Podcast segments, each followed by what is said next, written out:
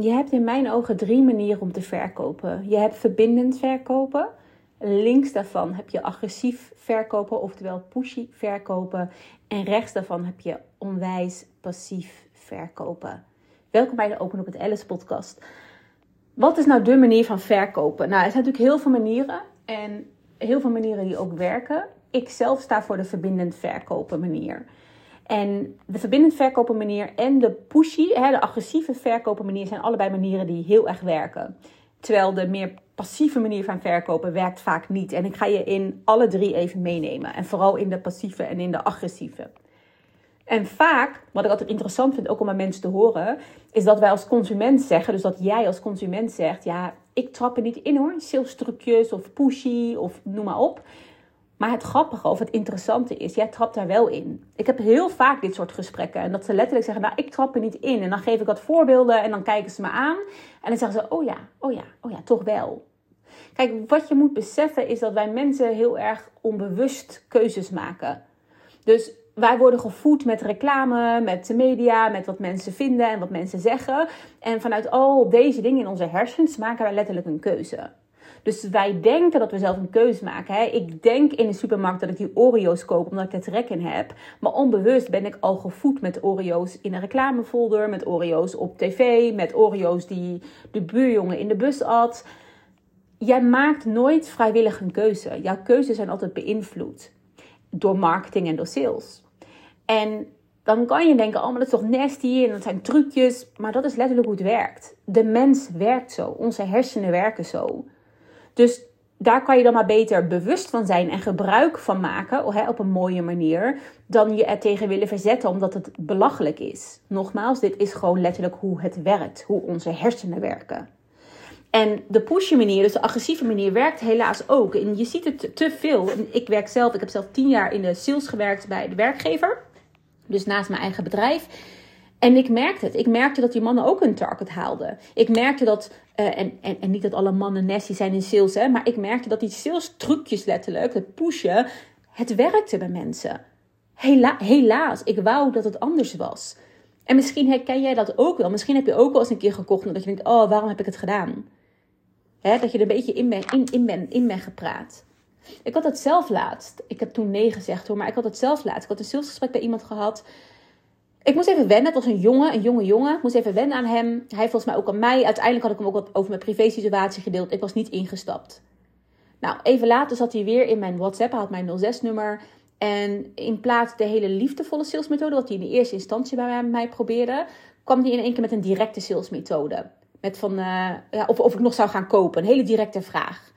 En ik moest ook lachen en ik zei ook tegen hem: Zo, heb je nieuwe salesmethode geleerd? Ik denk: Are you, are you kidding me? Serieus? Dit, dit, dit kan niet jouw methode zijn als je normaal een hele andere methode gebruikt.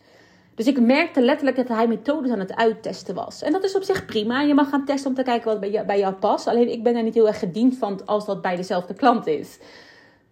Um, uiteindelijk zit even te kijken of ik, of ik het in chronologische volgorde vertel. Nou, het maakt niet helemaal uit, want het gaat om het idee. Uh, uiteindelijk had ik iets met hem ingepland. Uiteindelijk weer gecanceld omdat ik toch een keuze voor iemand anders had gemaakt.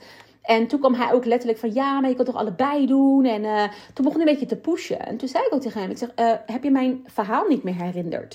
Ik had hem letterlijk verteld dat ik overweldigd was, dat ik met depressieve klachten te maken had, dat ik rustig wou doen.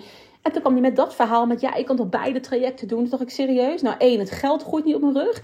Twee, wat is een mega overweldigd. Dan zit ik dus letterlijk de helft van mijn week in trajecten, terwijl ik gewoon mijn vak wil uitvoeren. En het bizarre is, dit is een partij die echt, nou, als ik ze mag geloven, en volgens mij is het wel waar hoor, met wat ik zie, echt tonnen verkoopt, om het zo te zeggen. Ehm, het is echt bizar. En het is super knap hoe ze het doen hoor. Het is, een, het is een hele jonge partij. Maar dat ik wel dacht, nou, dit is echt niet mijn manier van sales doen. Als ik jou zo binnen moet leuren, ja, het is echt niet oké. En vooral als ik jou vertel waar ik doorheen ga en hun traject is best wel intensief, past ook niet bij mij. is ook heel veel, heel veel cursus moet je online volgen. Ik wil juist één op één eigenlijk alleen maar zitten, het liefst op dit moment in mijn leven. Dus dan denk ik, jij wil mij ergens inleuren terwijl je weet dat het niet bij me past. Terwijl ik letterlijk aangeef, hé, hey, ik wil, wil het niet, ik heb voor iemand anders gekozen. En dan nog weer me naar binnen. Het werkt, want zij halen dus klanten binnen. Ik ken ook mensen die bij hun zijn ingestapt en die geen resultaat hebben geboekt ken ook mensen die ik volg, die zijn ingestapt en wel resultaat hebben geboekt. Dus ik zeg niet dat ze een slecht, slecht zijn in hun vak. Ik zeg alleen dat zij niet aan verbindend verkopen doen, omdat er weinig verbinding is tussen hun en de klant. Staan zij in verbinding met zichzelf? Weet ik niet. Ik denk als je echt in verbinding met jezelf staat, met de kern. En ik geloof dat iedereen in de kern een goed mens is. Ik denk als jij in verbinding staat met je kern, dat dat niet de manier is waarop jij verkoopt. Dus ja, ik geloof dat ze niet in verbinding met zichzelf staan en dus niet met hun klant. De pushy en agressieve manier van verkopen. Het werkt helaas. En wij als consument moeten er extra bewust van zijn. Wat heel lastig is, want het gebeurt dus heel veel op onbewust niveau. Dan heb je de andere kant. Dus je enerzijds heb je de pushy methode. Ik zit te kijken wat nog meer een beetje de pushy methode is. Nee, ik, misschien kom ik daar nog met een voorbeeld. Maar je hebt de pushy methode. Uh, agressieve methode. En je hebt de hele passieve methode. Dus hè, links, midden, rechts. Nou, rechts gaan we heen. Dat is de methode. Dit, dit zie ik trouwens veel bij vrouwen gebeuren. Nogmaals, het kan ook zijn dat mannen dit doen, maar ik zie het veel bij vrouwen gebeuren. Dat je dan een salesgesprek hebt. En uh, op zich, als je een salesgesprek met iemand hebt, ben je eigenlijk al met één voet binnen. Hè? Want uh, je hebt letterlijk, je, je wordt warm van iemand, je geeft je tijd in iemand, je bent oprecht benieuwd bij iemand. Dit is wel, oké, ik moet het wel even goed zeggen, met één voet binnen. Het hangt ervan af. Als jouw salesproces um, als jouw candidate journey of, of, of, of ja, je klanten journey, om het zo te zeggen, als die goed is ingericht, is jouw klant al met één voet binnen als hij bij jou een intake boekt. Um, als jij je intakeproces wat minder goed in hebt gericht, en ik kan hier misschien een keer een andere podcast over maken, is dat niet, niet het geval. Maar ik ga ervan uit dat het goed is ingericht. Dus er staat met één voet binnen. Wat ik dan zie gebeuren, en dat is misschien net hele liefelijke sales. Dus niet verbindend sales, maar heel lief sales doen. Echt te lief sales doen. Empathische sales is dat als die persoon dan met één bezwaar komt, dus als je aangeeft, oh, dit is toch wel lastig met geld nu, of oh, ik vind het wel moeilijk, of ik twijfel, dat dan die andere persoon, en dat is nogmaals veel al vrouw, dan aangeeft, nou, als het niet goed voelt, dan is het misschien inderdaad niet meant to be. Um, dan moet je nog even gaan voelen, en als het zo voelt, kom je bij me terug. Ja, dit is super lief bedoeld van jou, maar je helpt de ander er niet mee. Letterlijk, je helpt de ander er niet mee. Iemand is al met één voet binnen is al in proces gezet doordat uh, zij of hij uh, de intake heeft geboekt. Dus er gaat al wat stromen in het proces. Eigenlijk ben je op dat moment eigenlijk al in jouw coach en ja, in jouw coachrol, om het zo te zeggen. Je bent nog steeds in je verkoop, hè, in je adviserende rol, maar ook een stukje coachrol. En het is aan jouw juiste taak om met die bezwaren om te gaan. Maar vaak omdat jij als verkoper je zo ongemakkelijk daarbij voelt, en ook nog wel eens die bezwaren snapt, dat is het lastige. Het lastige is, en dat is omdat wij vrouwen uh, heel erg empathisch zijn, dat we ons zo goed kunnen inleven, dat je echt kan inleven in, oh ja, ja, ja, nee, als het ook met geld moeilijk is, moet je ook niet doen. Of ja, nee, ja, ik snap het. Als je ook nog drie andere dingen hebt, dan is dit misschien ook wat te veel. Weet je, ik snap het. Want ook ik heb die gevoelens van binnen. Het is dat ik jarenlang sales heb gedaan, dus dat ik weet hoe ik ermee om moet gaan. Maar ook ik heb die empathische gevoelens. Ook ik snap dat iemand zijn bezwaar ook echt kan zijn. Maar vaak is een bezwaar. Een bezwaar is wel een echte vraag of een, een overtuiging van iemand, maar er zit wat onder.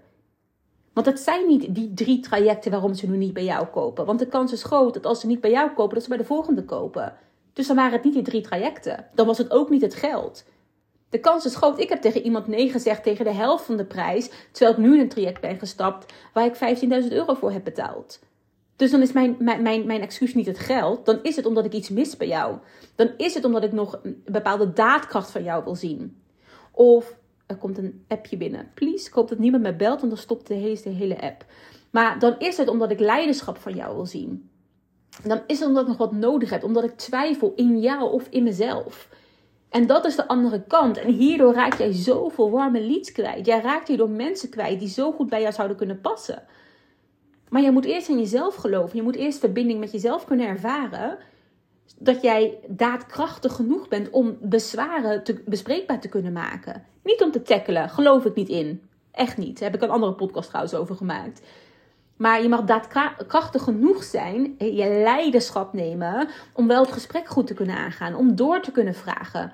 Om bullshit dingen ook letterlijk bespreekbaar te kunnen maken. En om niet bullshit dingen, dus ook om dingen die jij ook goed snapt, ook bespreekbaar te kunnen maken.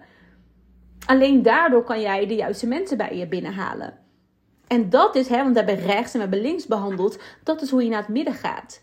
Naar het midden, verbindend verkopen, is dat je heel erg in verbinding staat met jezelf. Dus dat je de zelfverzekerdheid hebt. Dat je weet dat je sales snapt. Dat je weet waar de overtuigingen vandaan kunnen komen bij iemand. Dat je weet hoe het voelt om een, om een, om een, ja, uh, ja, om een uh, bezwaar te hebben, om het zo te zeggen. Je weet hoe het voelt.